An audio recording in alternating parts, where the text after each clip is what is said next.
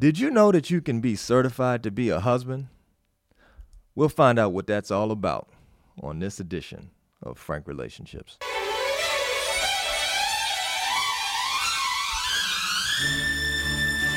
You're listening to Frank Relationships with Frank Love. Frank Love. Frank Love.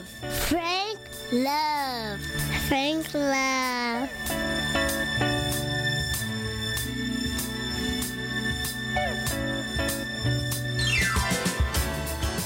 Yes. As always, those are my babies. Thanks for getting daddy started today. Mwah. Author Ro Elori Gragenoir is with us today, and I'm curious. Why is lasting love based on the man leading? Well, um, basically, it is proven to be a man's instinct to be able to love his wife the more that he's capable of taking care of her. Nice. There's nothing I you Uh, know, thank you, Rose. The I show have- is over.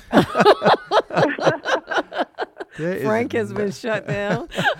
There is nothing about what she just said that I could argue. See I, I mean, wow. Jeff says nothing. That's I got nothing.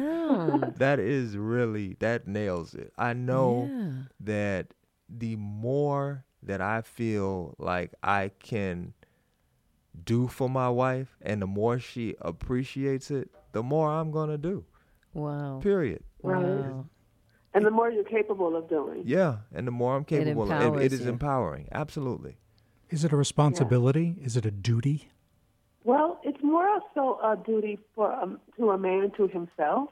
Once a man is old enough and mature enough, because one doesn't mean the other. Absolutely. Once a man is mature enough to have proven to himself that he can take care of his wife in certain ways, then he can transfer and focus onto her. But for a lot of women, especially in the western part of the world, uh, we are confused about masculinity and manhood, and we assume that younger men who haven't yet come into their own are capable of the same thing as older men, and it's just not true. So if if we could really like get women to understand that age makes the difference also between a boy and a man, not always, but you it's not possible to be a man if you're 23. Mhm. Um, you can be a male, you can be a young man, you can be an up and coming man, but to be a full, fully responsible masculine man who at least wants to do very well by his family and who has lower testosterone, where he doesn't have to be focused on how many people he can bed, for example, Mhm. um, a man would have to be closer to, if not over the age of 35. So when we say male in our movement, when we say male, we're referring to everyone born male. But when we're, when we're referring to man, we are referring to a male who has crossed the rites of passage as an actual man. That's fascinating because in in some cultures, particularly uh, when I, and when I say some cultures, I'm being general. But when I think of the Ghanaian culture, Sure. where my family has roots, the you're considered a small boy until you're 40. Wow. Yeah. 40. 40, yes. Yeah, and we recommend in our movement that most women don't even deal with men until around age 35. Unless they have very strict counsel from elders, they're not going to be able to um, stay committed to their family and what they need for generations. Now, isn't it possible that you can be engaged with a man and just accept that he's not going to just be with one woman at, if he's in that particular age range that you're talking about? I- I mean, it doesn't. Yeah, over 35. Are you referring to the younger range? Yes, the the the where he's not matured, as you're putting it. Yeah, well, we don't suggest that women date, actually, at all. Mm. We suggest that women 25 and older date for marriage. And we suggest that they marry men who are about 10 years older than them. hmm Um, because being with a man younger than 35 means that you are risking um, neglect and cheating and abuse while he is trying to find out who he is. hmm Mm. But is but it seems like it's neglect if you're not willing to accept it. But if you're willing to accept and in some ways invest in this man, then in in his early age, that is a way of ensuring that you're for for lack of a better way of putting it, that you're paid or that you get the investment at his early at his later age. necessarily. Not Across necessarily. cultures, those, that, those are the years for parents. Those are not the years for women to develop men. And even when men go off to college or they go off to war or they go off to um, prove their rites of passage in different ways, they are not um, needing to prove that to women. They need to prove that to themselves. Secondarily, they need to prove that to their parents that they're able to take care of the next generation. So, actually, it's not a woman's place or her um, duty to grow a man um, into becoming him, his adult self. Uh, we again we stress that women age 25 should be dating for marriage, and before that, they don't need to deal with males who are becoming boys. hmm I mean, who are becoming men. It's really important that they focus on men who are able to marry them. So dating for the sake of dating and just Amusement, yeah, it, that ha- entertainment. that has no place in your paradigm. No, it has no place. It, that that is um, something that m- males can do while they are practicing being a husband on women who are not involved in our movement. And there will always be these women all Yeah. over society Yeah, yeah. in different levels of thinking, willing to be girlfriends, playthings, you know, contrary to popular belief, the meaning of girlfriend is someone that you are having sex with. But not serious about. And and not serious with and very few men have the desire to marry a girlfriend. It's very interesting. Very few men do that. Most married men did not choose to marry their girlfriend. Now, we do have a, a lot of cases where men married girlfriends, but that wasn't their choice. And usually it happened after several years of anguish, um, pressure, uh, children, and you name it. But if men were to be able to um, decide, they would not actually choose to marry their girlfriends. They would choose to marry a fresh new woman who they decided in the beginning was going to be their wife. Hmm. What are women between the ages of 15 and 25 supposed to be doing with their life in terms of social interaction, entertainment, sexual gratification, etc.? Or are they not?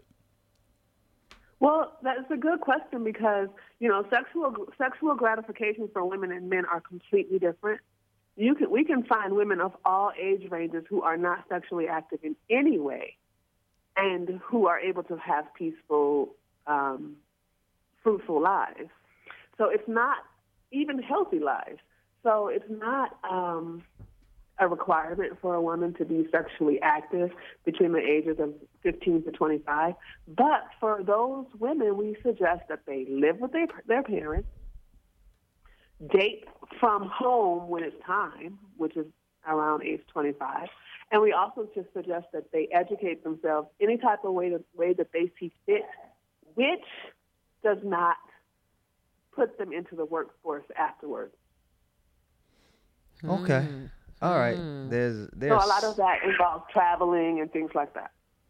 There's so much to to To play the- with here. Yeah, yeah. What ways do you suggest that uh, a man take care of his wife in order to what what ways is it important for a man to convince himself first that he can take care of his wife that he's capable of? If that made any That's sense. That's very personal. Okay. So it's not just the standard provide and protect model. Well, it, there is standard provide and protect, but it's also very personal for each man because he's going to have his own idea of what is required to take care of a wife. The culture is going to have a specific idea. The nat, the nation that he lives in, you know, the, even the neighborhood that he lives in. Mm-hmm. You know, However, um, we s- act- we literally state in our movement that if a man in most parts of America is making two thousand steady dollars a month, and he has his own place, a woman should be able to move in without any complaints and nurture him to be able to make more money. Mm-hmm. Okay. The the nurturing component. Um, how do you how do you nurture a woman towards being being uh being the leader of the movement that you speak of? How do you nurture a woman towards being a nurturer? Well, women are supposed to learn nurturing through their mothers. Mm-hmm. But so many of us have not had um, proper mothering in America for 60 years. And 60 years is a lot of generations. Yeah, Absolutely. Yeah. So uh, there are a lot of women who are not clear what feminine nurturing is. When I do posts and courses about feminine, nur- feminine nurturing, so many women are contacting me privately because they're embarrassed to ask publicly, publicly what it is. Mm-hmm. They have never heard of feminine nurturing. When I first started this um, conversation, women actually never even knew how to describe femininity. So it's obvious that they're not going to know what feminine nurturing is. so femininity it? was already a mystery to American women two, uh, two and a half, three years ago when we started this conversation. So, So- what is femininity? What is Yeah. it to be feminine? Femininity is a um, base in nurturing, and it actually comes from a level of compassion that is needed to actually care about people that you're supposed to be taking care of. If you're taking care of people and you don't actually care about them, then your level of care is not very great. That requires compassion for you to actually actually be a very nurturing person. But the problem in the black community is that we have been physically beaten since slavery. Mm-hmm. And when you are raised being physically beaten, you become a person who is focused on defending him or herself and a person who is focused on surviving. None of those things are associated with compassion. You know, a lot of us know of or have experienced being a child and knowing that somebody else was getting a whipping and being happy that it wasn't us. And so in our culture, we lack compassion, which is needed for good feminine nurturing. We, you know, people love to say that we have grandmothers that were very good at nurturing, um, and so forth and so on before her. But in honestly, in honesty, it's really not true. We have had several decades of mothers and grandmothers who did not receive enough love to give us love in the black American community. And what we do in our movement now is try to heal and reverse that. The main way that we do that is to give a very clear understanding of history, that we're not referring to abuse in any way when, when we're talking about letting men lead. And also, we make sure that the women start to understand what femininity really is. That it's okay to be girly. It's okay to be fun. It's okay to be vulnerable. Not only is it okay, it's attractive to be vulnerable. You know, it's attractive to be sad instead of mad. Mm-hmm. And um, when we have the chance to connect with black women um, who are from America, especially, and we teach these things and they're able to practice them, a light bulb literally goes off. And people everywhere respond to her. And women say this very often people are responding to me like I'm not a black woman, which is deep. Yeah. So as I'm listening to you, I'm hearing you refer to the African American community in particular, and yet your message feels you, uh, internationally, if not universally, applicable. It is. I'm a very well traveled person. Okay. The ability for me to write the book was based on the fact that I was able to travel all around the world in order to get international perspective on, on what very successful, harmonious family is like. And not one family, but generations of family. The reason that I did that instead of focusing on researching the black American family is because the black American family needed, and still we need, the perspective of global opinion and global um, behavior.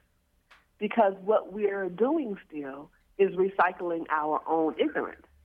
And we think that our way can be improved by repeating what we've already been doing. Mm-hmm. Are you saying we're thinking this as a function of our Western socialization process and not ever or rarely getting outside of the bubble, the fishbowl called America, long enough to realize that there might be another way to do things? Western social, socialization, but also our movement. Uh, the book is not based on Black American culture. The No. movement that we have um, grown is based on what we need in Black American culture. However, the book is based on Western, um, is, is designed for Western people to be able to get the benefit of how things are done internationally. And the truth is that feminism has caused such turmoil in our minds where we can't understand what is normal for a man, what's healthy for a man, what is um, masculinity, and everything, all of those things um, referring to a woman. However, when we um, speak to women about their views, the very first thing that we usually have to get through is the fact that we're not referring to Western behavior. Western behavior is, um, it- when it comes to relationships, is very um, dysfunctional Mm-hmm. because feminism start, started in America, but it has seeped all over the western part of the world. And other countries that are that have been watching our media, they're now getting affected by feminism in the same way, and are and are now having very um, big problems in their families. Also, we have a huge following in South Africa and Zimbabwe, but none of the countries where people speak French and Spanish and any other um, uh, language that's not English, those countries are not being broken down by feminism. Feminism is transported through using English. So, um, feminism has caused women to not understand almost anything about men. I think probably the decade after feminism, women could understand how men operate, what men want, um, that men are not all abusers, and things like that. But after so many generations of women not having examples of healthy masculine men around them, women today are almost completely clueless about the realistic nature of a man. And because of that fact, we cannot um, expect any relationships in the western part of the world to be successful unless people get retraining that is outside of Western thinking. What do you say to the white community? Uh, Because the the conversation kind of you led the conversation into the black community, but initially we were just talking about relationships in general. So what do you have any any any conversation for the white community or even other Yeah. cultures? Yeah, well, it really only applies to white and black Americans, to be honest with you. Hispanic Americans, Asian Americans, African Americans, they have connections to other cultures that are outside of America. that are strong connections. But when it comes to black and white Americans, we are the ones whose families are crumbling. Um, and it, it's not just black Americans. It actually is more so white Americans who are affected negatively by feminism and the fact that um, women are not allowing men to lead. Hmm. And the concept of women allowing men to lead, or switch it around, men leading women can be considered mm-hmm. blasphemous. And I mean, you In know, some circles. yeah, in some circles, in some, I mean, it, it's Yeah. it's what do you how do address that that blasphemy? Those those women who are saying, "What are you talking about? You have got to be out of your mind." I'm the I, I'm just as much of a leader as he is, and I want 50-50 and you know that whatever you want to take that and particular line. pursuing Well, the first thing to, that I try to explain to people is that I have not watched TV in 14 years.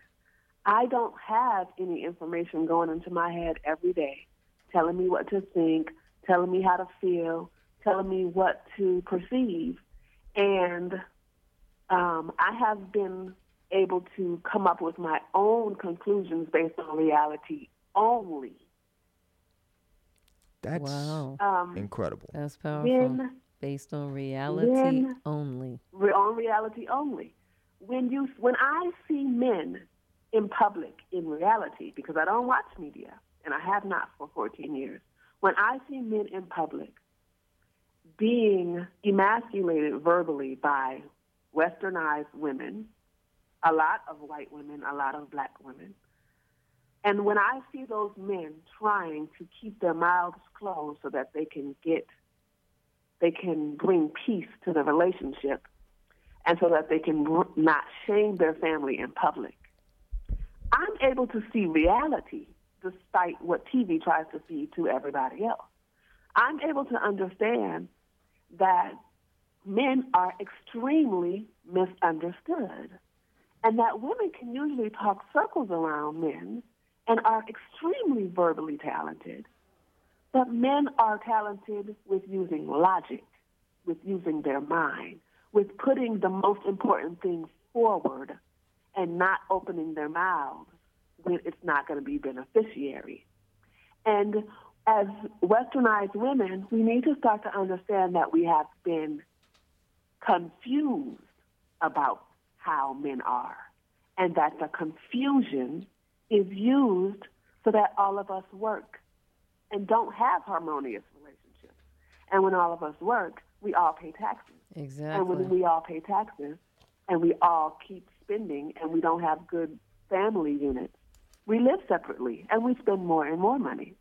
This is not a matter of feminism and equality because everybody with good sense who cares about the next person agrees with equality. But what we have seen with feminism is really just a design that has been used to gain control over the larger masses. And the people who decided to implement feminism on our families have very traditional families mm. with very traditional gender roles. And they have a lot of financial power and success because of it. Welcome to Frank Relationships, a show for you, my brethren, who, like me, are too young to be considered old and too old to be considered young. It's also for those of you who love and support us. We're here to provide weekly wisdom, conversation, and the information that'll help create loving and flexible parents and partners. I'm Frank Love, and you can find me, my blog, and my various social media incarnations at franklove.com. If you listen to the show on Blog Talk Radio, please follow us and then via iTunes, please subscribe so that you can effortlessly get the show each week. Also, if you're enjoying the show, and of course you are, please give us a favorable iTunes rating and please share with your family and friends on your favorite social media platform.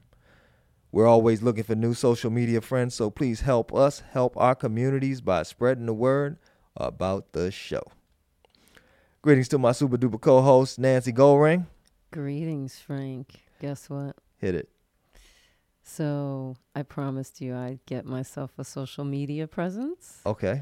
So some myst- some- mysteriously, I ended up with an Instagram account. Uh, mysteriously. because I didn't. I was looking at something. Instagram pops up. I push it out of the way. Ten minutes later, I get something saying so and so is following you. Mm-hmm. I'm like, following me where? so, so, Following me. so I now I have gotta call the police. an Instagram account. okay. Wait a minute. Here's the wild thing. It's Gold Ring Nancy R. Right.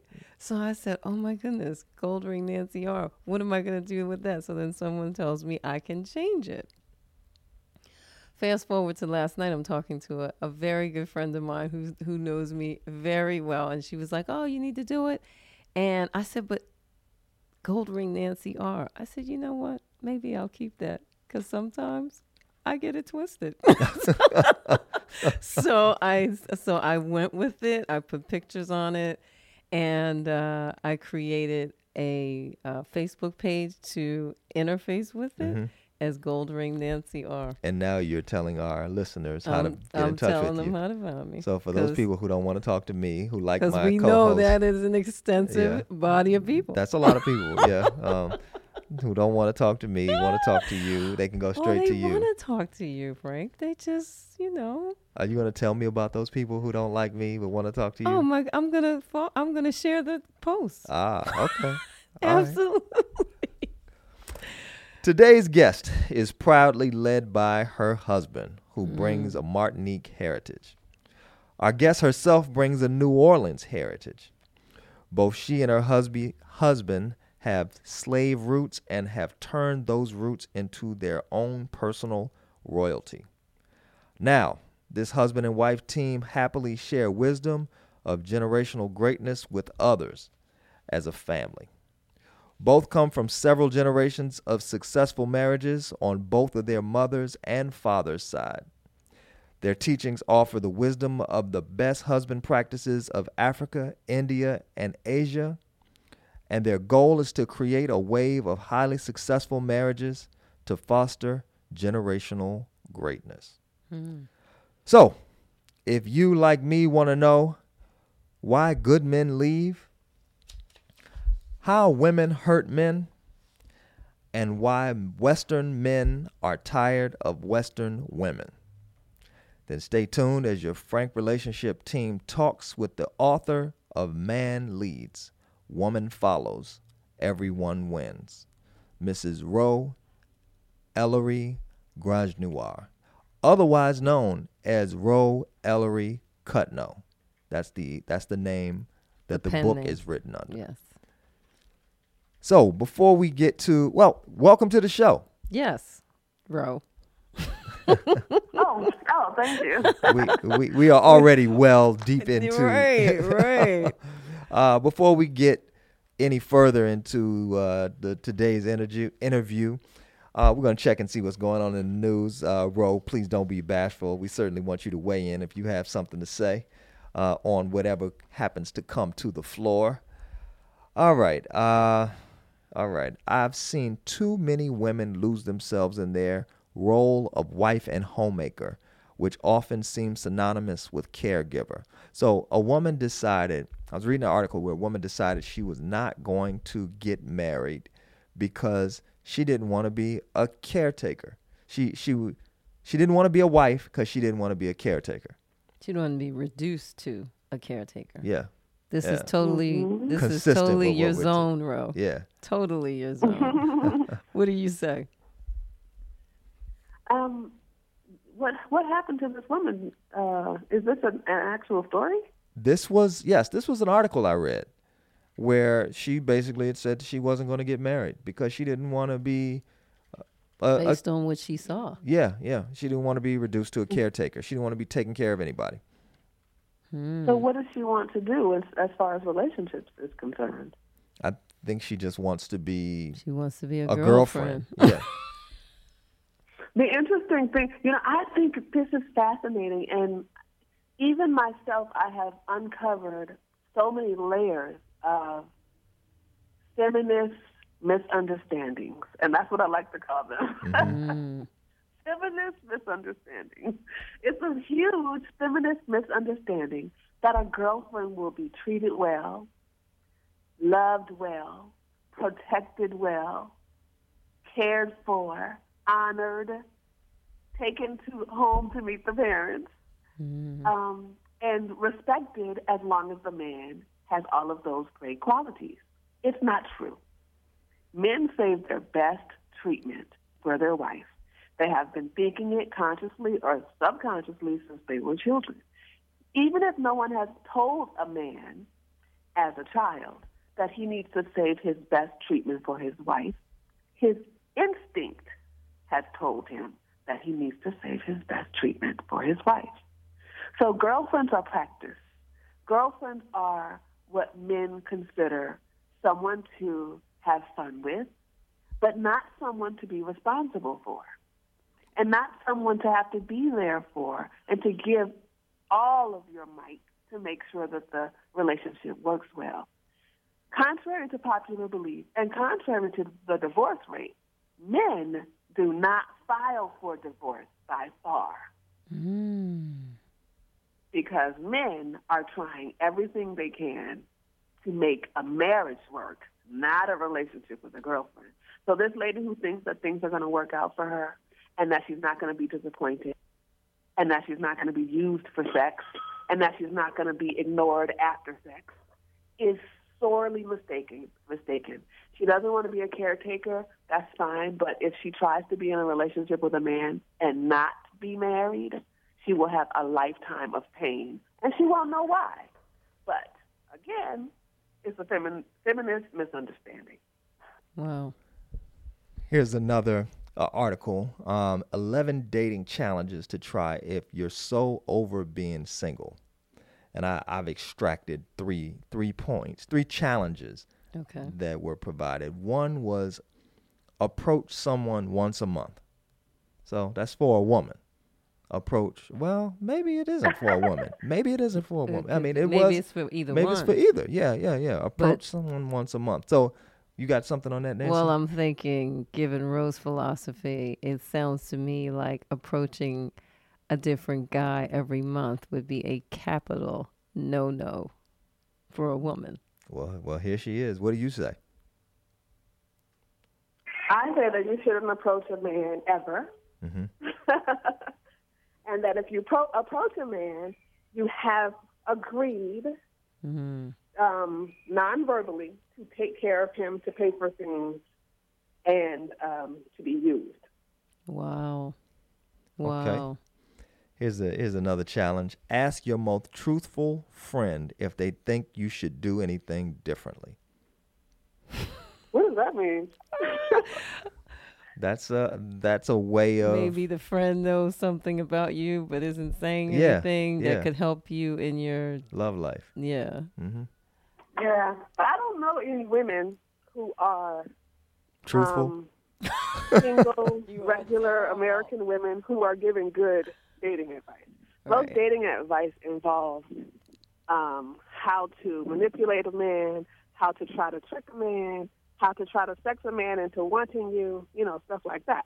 So I don't really know women who can be somebody's closest friend who who I don't think that's going to be a possibility.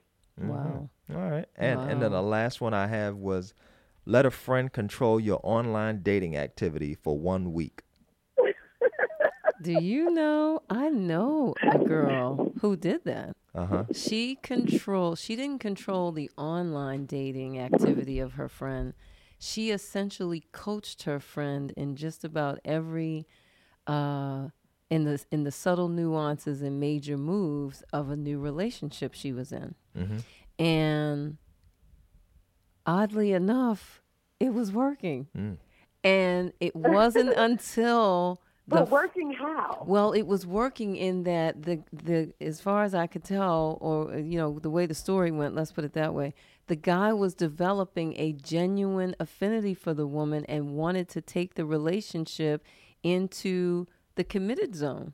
Until he found out it wasn't her. No, no, no. Well, you could say that because then it, what had happened, of course, was the friend decided, okay, it's going so well, I'll take it from here. Mhm. and, And the bottom fell out. yeah, she told you know you don't sleep with him. You you're gonna do this. You're not gonna do that. You're gonna say this. You're not gonna say that. She coached her all the way through to the guy w- having conversations with her about getting married. Mm-hmm. And she said, "Okay, I got it from here." And she's and so the friend who was managing the relationship, she said, "No, you don't." And she says, "I'm telling you, you get ready to mess it up." No, no, no, I got it. He's in, he's totally into me. Blah blah blah. Killed it. Killed There's a very there to me, and based on the advice that I give to women, um, there to that I give to them to become married instead of to be used or dated. Right. Right. There is a specific way to date online. Mm. Okay, we're You know, listening. You should date online up front. You should tell the men online that you want to be married. Yeah. And do you know what? Hmm? I have, this is not the first time I have heard this or read this where a woman, I actually heard a guy online say that the woman he's married to right now, he went on a date with her.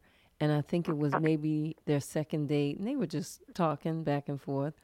And she said something to the effect of, you know, I, I want to be with someone who's serious. I want to get married.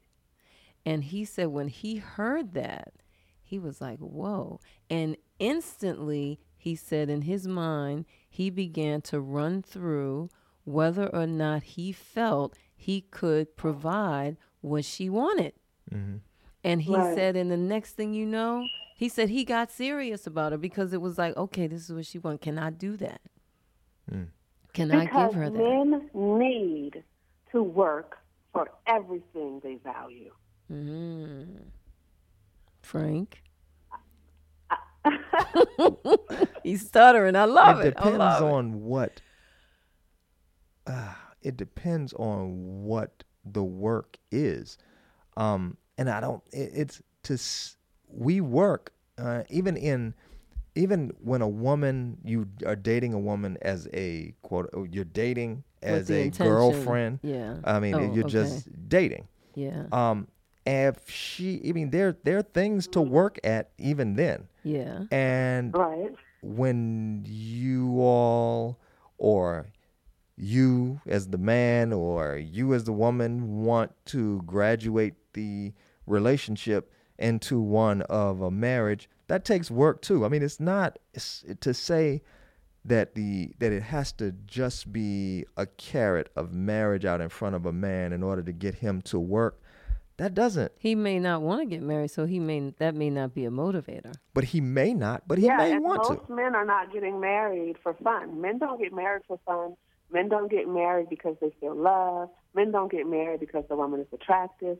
Men get married because they seek generational success with that woman and they think that it would be possible. They get married because they think that they can provide for her well, whether it be her happiness, her bills, her needs, you know, her health, those things. But men want to feel like they can be a man mm-hmm. and flourish as a man in a marriage. And, and a lot of women pull out a romantic card, thinking that that's going to convince a man to get married because he feels romantic or something like that. But that's not how men think. Oh i i agree with that Mm, wow. Um, wow. Yeah, I, I agree. I think about w- how my wife and I got married, and he, my the only reason I did not want to get married was because I didn't want the state in my relationship. Okay. That was the that was my only concern Okay. about marrying my wife. Now, the once we did what we could uh, to to address that, Yeah. I was fine with it. Okay. I mean, Okay. Right. and right. I felt In like our movement, we have we have something called marriage negotiations. Mhm. It's not a prenup, but it is a signed document. It could very well be sent um, through a notary to be a legalized document. And really, it's the terms that the wife wants, the terms that the husband wants, and even um, you know terms like who sleeps where when they're angry, how do you resolve issues, what happens if there's a divorce, and that's a very huge, important one. Absolutely. Um, but marriage negotiations can take two months. Mm-hmm. And we literally have women study very hard. We have something we call wife school, and women study very hard to become a certified wife. They have to pass a test that is um, not a multiple choice test, and there are several questions on it. We need charts and proposed schedules and so many other things. And when women finally pass that, they're able to go into marriage negotiations with a man um, as a qualified and certified wife. And those marriage negotiations are supposed to reflect all of the, things that she knows she's supposed to be doing. Um, but in the Western society, women think that marriage and a wife's, a wife's duty is three or four things cooking, cleaning, having sex, taking care of the children. Right. And that's wrong because wife duties are literally over a hundred things. Okay, give us some, give us a few outside of those four that you just mentioned. It is a wife's duty to make sure that her husband reaches his highest potential. Hmm. It is a wife's duty to make sure that her family eats healthily and has optimal health for living a long time. It's a wife's duty to make sure that her family has high self esteem. It's a wife's duty to make sure that when they're in public, the family is represented well through their neat and clean appearance. And it's also a wife's duty to make sure that her husband feels safe to let down his guard around her. And there are so many of them, but we learn that the most of the world knows that there are so many wife duties. That's why we look at wifehood differently, and that's why American women are the worst wives on earth. Wow. Woo. You're listening to Frank Relationships, and we're talking with the author of Man Leads, Woman Follows, Everyone Wins, Miss Ro Elori Grandgenois, also known as Ro Elori Cutno, as the author of the book. Uh, Ro, would you please tell us what you're up to and how we can find you? Um, I'm not up to much. I am not for working. I am a housewife, and I I like to keep it that way. My main focus is my family. My family gets almost all of my time. My husband gets 40 hours a week of my time. I give a few hours a week to um, nurturing people through our movement on Facebook at Ro Elori Cutno um, page. I give, um, we give three days a year. My husband and I, my husband is Laurent Grandgenois, and he and I are going to New Orleans um, October 5th through 8th. We go once every year or once every year and a half to America. Where, um, I don't know everyone knows, but we live in France. Okay. And we year round sell courses and teach people on becoming certified husbands and certified wives. And then from there, we invite people to build generational wealth with us as a group. Hmm. And we do all of that from our website, Roots of Royals with an S dot com. How'd you get here? What what's the where did the research start? Why did it start? Any any place you want to jump in? What's your history? Um, I my parents are uh, certifiable geniuses. Both of them are. My dad is probably the smartest human being I have ever met in all of the world that I have been to. My mother is the most nurturing, sweetest, most feminine woman I have ever met in all of the world that I have been to. Um, I think it's because we're from New Orleans, because I'm now starting to see that black America has a different feel than um, from New Orleans. And I think it's because we had English slavery and French slavery, so Mm-hmm. those were two different rules and sets of laws and behaviors. So our families were able to flourish in New Orleans, and we were able to keep our families together. And marriage was um, a legal, legally bound thing, even in, within slavery. And so that's where I come from. My parents are very proud black people. We're very proud to be um, a family. My mother stayed home with us all the time. To us, home was our mother. You're not. We don't even feel like we're at home unless my, our mama was home. And um, there's so much wisdom and nurturing and care within those hours of your mother and your father being always available. This is where I come from. And coupled with the um, idea, with the fact that I haven't watched media or been involved in that in so many years, plus the fact that I have been international um, for more than half of my life, is where I come from. Mm. Okay. the the the no television piece is something that's really a takeaway for me. It's something I really want to consider because it's it television is is in your house, it's it's in your kids' heads, it's in your head. It's it is a it's almost like a full-time job where you're opening Yeah. yourself up to being That stimulus. entertained for someone telling you a story when you could be doing something else. Well, not only that, you're being told how to live. Yeah. Like many, Yeah, you're many. being told how to live. It's, Yeah. it's really fascinating because if you go off of mainstream media, the message is different. It's not the same as the mainstream media. Mm-hmm. But when you look into TV, there is a quiet, calm, almost sleep-like state that we go into when we watch American TV, which is fascinating to me because when I watch TV in Europe, I don't go and I don't see have this experience or even have seen other people who go into a sleep-like state. Their TV is not designed the same way our TV is designed. Their films definitely are not as good as ours. oh my goodness. you know, and so we zone in. We close our minds and we zone in. And it's fascinating to me because when I stopped watching TV the first couple of years, my self esteem shot up. I come from a very good family.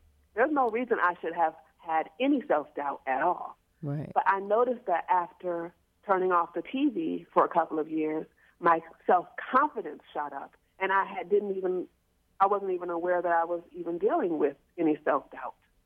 Um, I also noticed that my lack of fear um, expanded. I ha- I don't have fear associated with living, You mean and your also I'm I'm sorry. You mean your sense of fear dissolved? You said it yeah, expanded. my, okay. my lack of fear. oh, your lack of fear. Okay, I'm sorry, I missed that. Okay. and I don't have fear associated with li- with living. I'm a cautious person by sure. nature, Sure. but I'm not fearful um, for things that are not necessary to be fearful of. I trust people. I realize that most humans want to do good, and I'm pretty sure that that's because of me not watching TV. mm-hmm. television is a means of which to be informed. And if you're not informed, then television can be hypnotic, as you said. You cannot mm-hmm. create a movement from inside a bubble. I'm you're very Pollyanna-ish.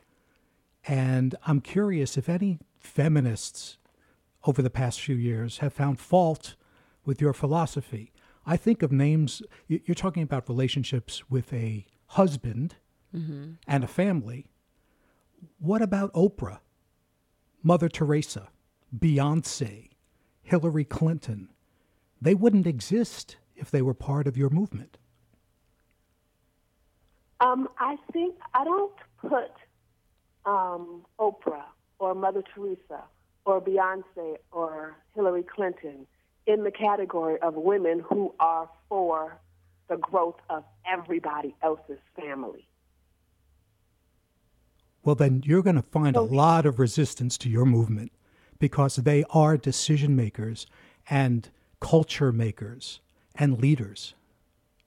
You know what I have found? I have found that although those are four people, there are several million people who have dissatisfied lives on a daily mm-hmm. basis associated mm-hmm. with the dysfunction of their families.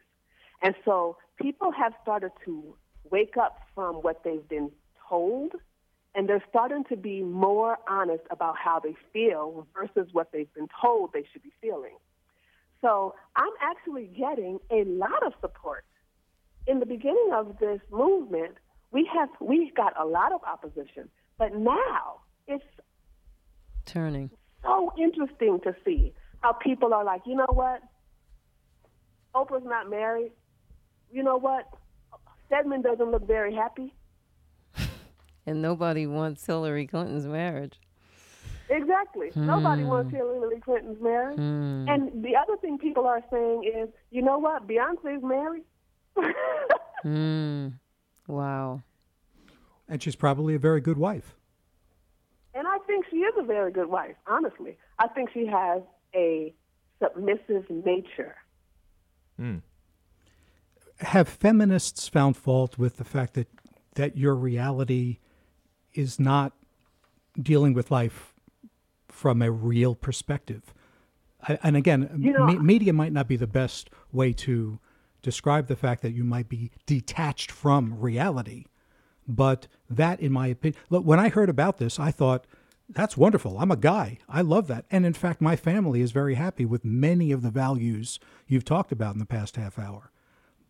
But my family isn't every family. Right. And I don't know how yeah, but these you know val- what? Almost every family is full of individuals who are feeling unloved and unappreciated. I can guarantee you that nearly 100% of men and women in America are feeling unloved and unappreciated. And in the 80s and in the 90s, and even just before the 2000s, people were still trying so hard to make the ideals of feminism work in their favor.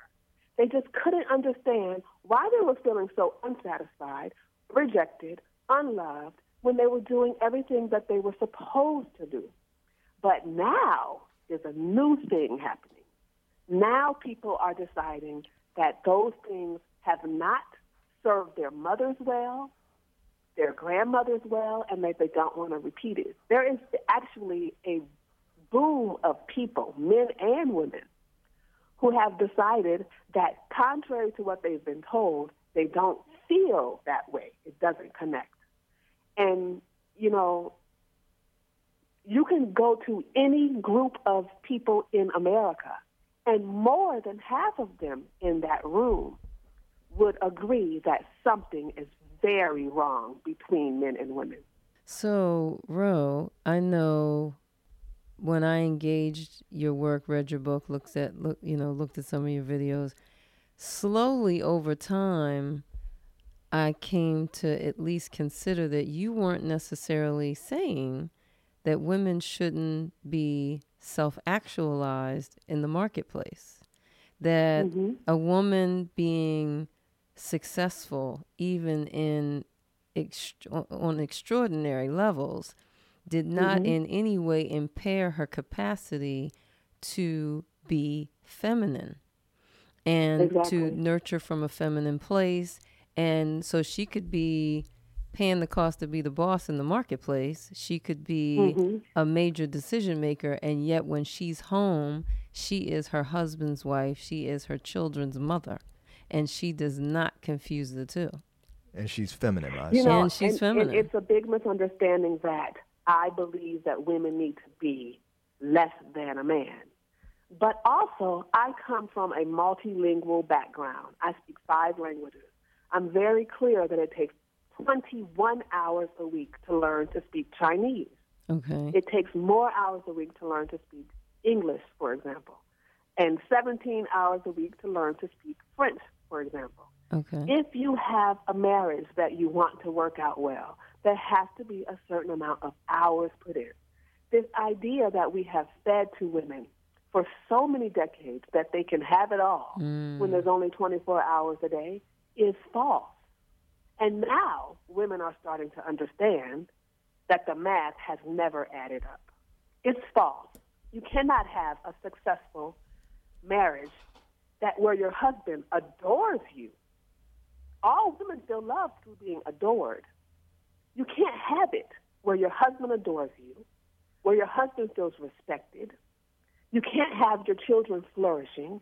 You cannot have your family eating well. Your, your house um, will be in shambles. And you cannot be working 40 hours a week. And all of those things equals more like 50 hours a day, not 24. Hmm. You know, we all have to sleep for eight hours a day. But what we do stress is that there are extremely creative ways that women can have money. Forget job. women can have money. Women, women can earn passive income and still keep their family as a focus. And that's one of the main things that we do in our movement. We make sure that the other women who are teaching other women about their femininity and the importance of their family are rewarded financially through payment of their service. And we're literally able to stop working, focus on our families, focus on our femininity, calm down, Hmm. polish ourselves, and care more because we have less stress. And w- give me give me two of those strategies for a woman to have passive income while being able to remain Well, the, open. the first one is mentorship. Mhm. So, with any type of successful culture, you have elders teaching people who are coming up. And we do that structure in our movement. We have mentorship.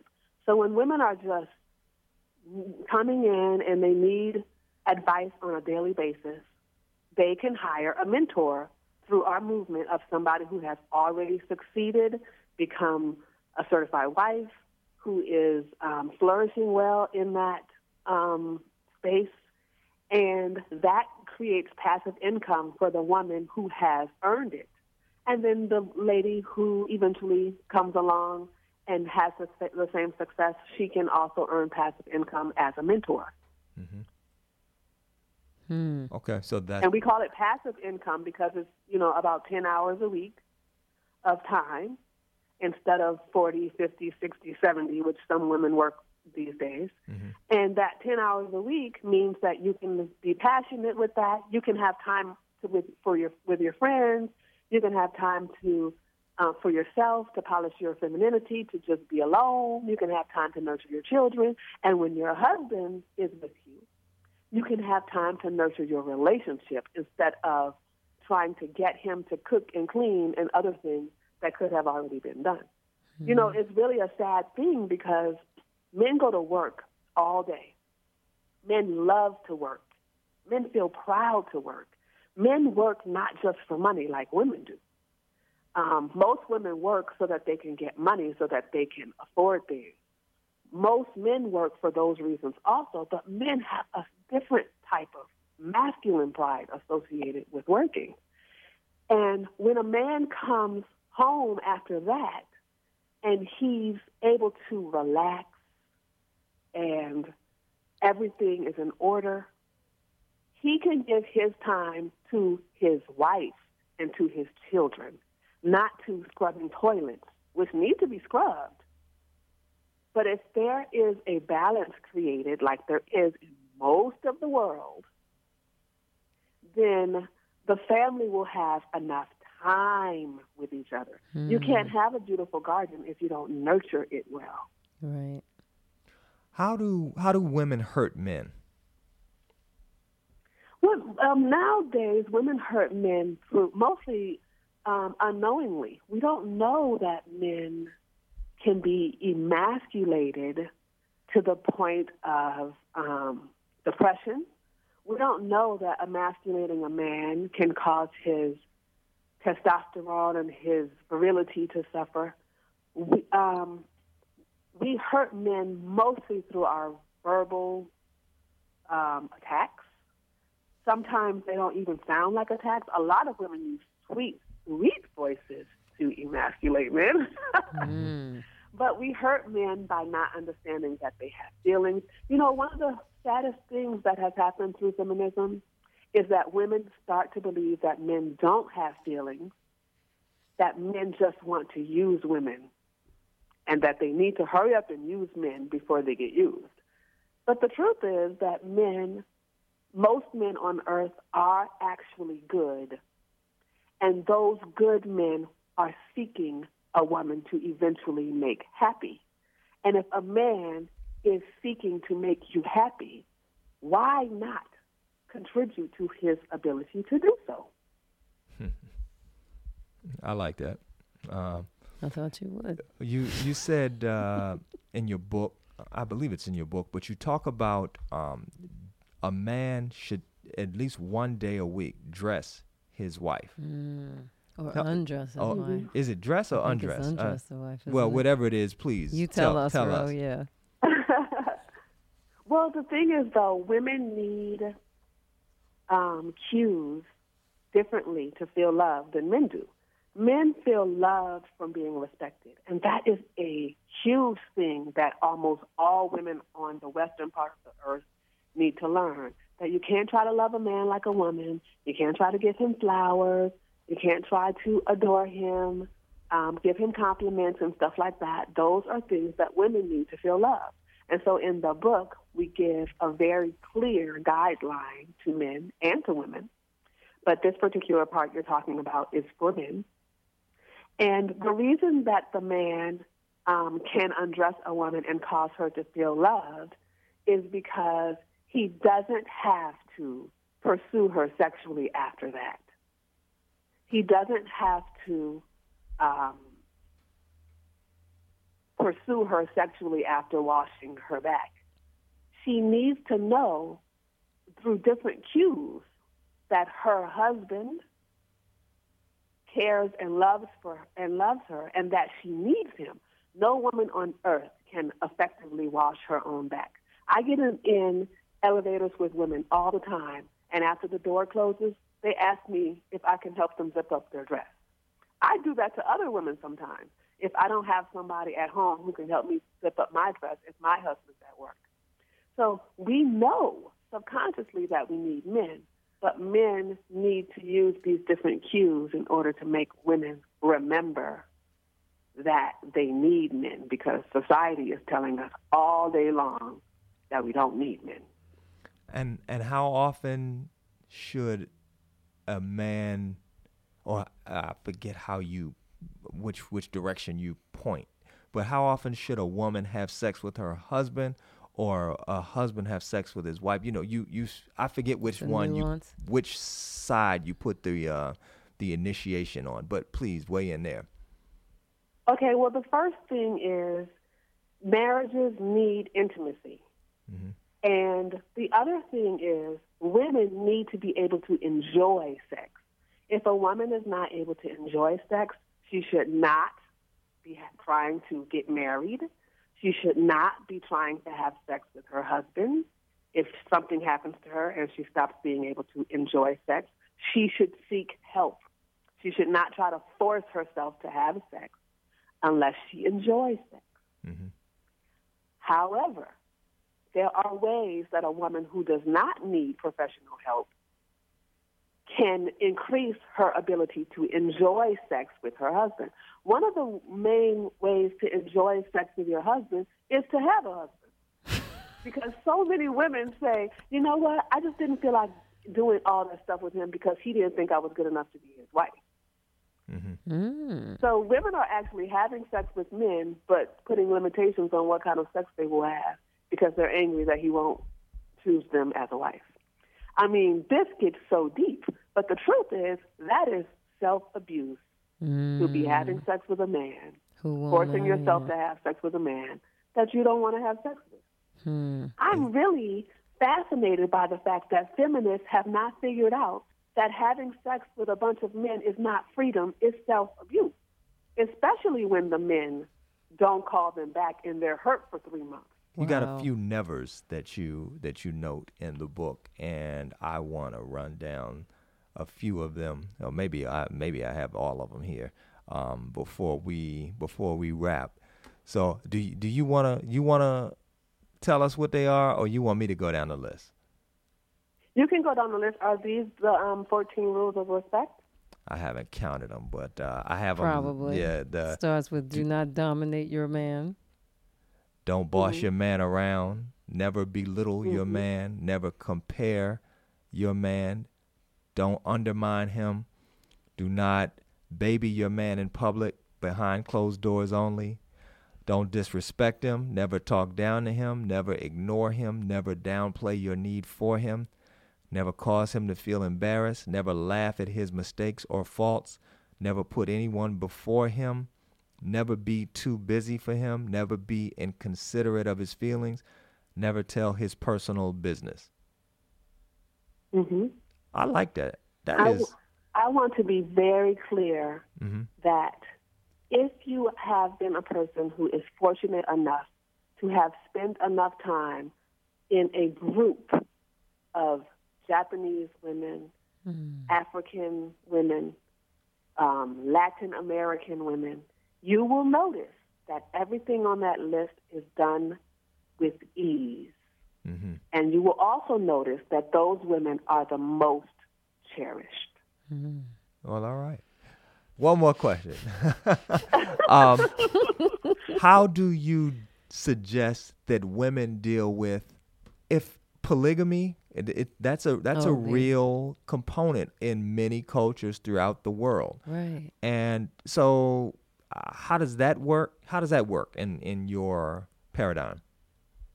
Well, the truth is, polygamy is used in places that are full of need. So if there's war, if there's not enough water, if there's not enough food, if there's a lot of danger and very few men and lots of women, okay. But in the western part of the world, we don't have those types of extreme needs. Probably unless we're talking about Haiti or something like that, right? Okay. Um, I thoroughly disagree with polygamy. Every woman needs her own protector. Who is a husband going to choose if there's a fire and he needs his wife to, to be um, brought out of a window on the second floor? Who's he going to choose first? He's the protector. That kind of thing is only in very extreme cases where women need to have to share one husband because they don't have choices because there's extreme danger. Well, what's your But argument? Women feel loved from being adored, protected, and provided. So they can't share their protection. They can't share their provision.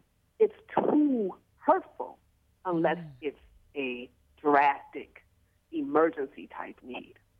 Well, with your fire analogy, how do you you could say the same thing about children if a man has more than one child. I mean, he's got to save somebody He's supposed first. to choose his wife first. Well, we're talking about just the children.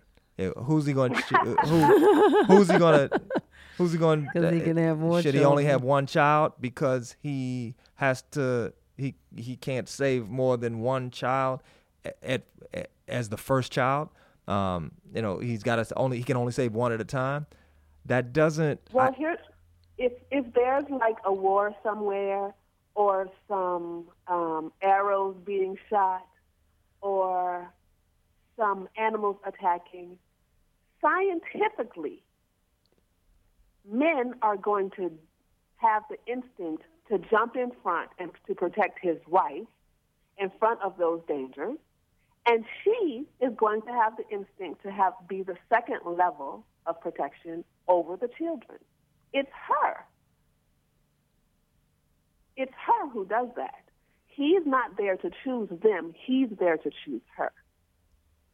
So you're saying that in these uh, open formats, these open platform, open relationships, these are just uh, extensions of the games people play in relationship. They're not. They I don't. totally agree. They don't a lot of nurture legacy or family. Polygamous. I'm sorry. They don't nurture legacy, and they don't nurture this concept of family. And okay. a lot of these men who are for polygamous relationships are seeking the women to be four and five people bringing in income. That's the opposite of what we are referring to. The mm-hmm. man is supposed to be the pro- provider. If a man cannot provide, he has absolutely no right to bring up polygamy, and he can't even provide for one woman. and he still cannot provide emotional security for more than one woman. I actually interviewed polygamous families before I realized that I could not include them in my book. Because the children of those families told me that their mothers were discarded, ignored, and they had to take turns. And that affected them as children. They did not have their father all the time. They were like their mother was a single mother most of the time. Right. Because a man cannot focus on more than one woman at a time. Even a man who has a mistress has to focus on his mistress and then later focus on his wife.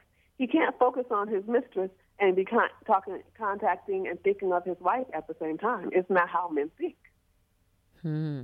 So even men in polygamous relationships have to focus on one wife at a time, which means the other two are always put in a mental background. Wow. You got a good book or a good movie for us? And and we're not talking about your book. We already know your book is good. But you know, I don't watch anything, Ah, so I don't right. have anything to recommend. Okay. Well, what about books? Do you do you read anything in particular? You attracted That to? is a very good question, Uh-huh. um, but I don't know. I, I discuss this often with my husband because you need to literally um, be watching TV in order to know about most books, like how Oprah used to just um, Oh, yeah. introduce books. right. You literally need to. I don't know about new books that come out. If I, the books that I have, I pretty much recycle the ones that I um, have read before I stopped watching TV because new books don't come to me. Do you have a favorite? Um, my favorite is actually the five love languages. Mm-hmm. oh, imagine Um, but I find it fascinating that the author does not know that those are gender based, that they should be gender based. We. Oh, the- interviewed him. Oh, okay. We've interviewed him on the show. If you want to listen to it, this is to our listeners, Oh, and of course to you, Ro. You know, check it out. Do do a search on the website, and you'll find our interview with Dr. Gary Chapman. Yeah. Oh, cool, cool, cool. Along today's journey, we've discussed wifely duties, no television, and how women hurt men. Mm. Thank you to my co host, Nancy. Thanks to Jeff Newman, my engineer, and thank you to my guest, Mrs. Ro Elori Grandgenois, also known as Ro Elori Cutno, as the author of her book.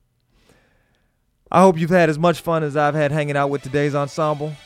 As always, it's my wish for you to walk away from this conversation with a heaping helping of useful information that'll help you create a relationship that's as loving and accepting as possible. Let us know what you thought of today's show at Facebook forward slash relationship F Love, on Twitter at Mr. That's MR Frank Love, or at franklove.com. If you're listening via Blog Talk Radio, make sure you like us there, and if via iTunes, please subscribe so that you can receive each week's show. This is Frank Love.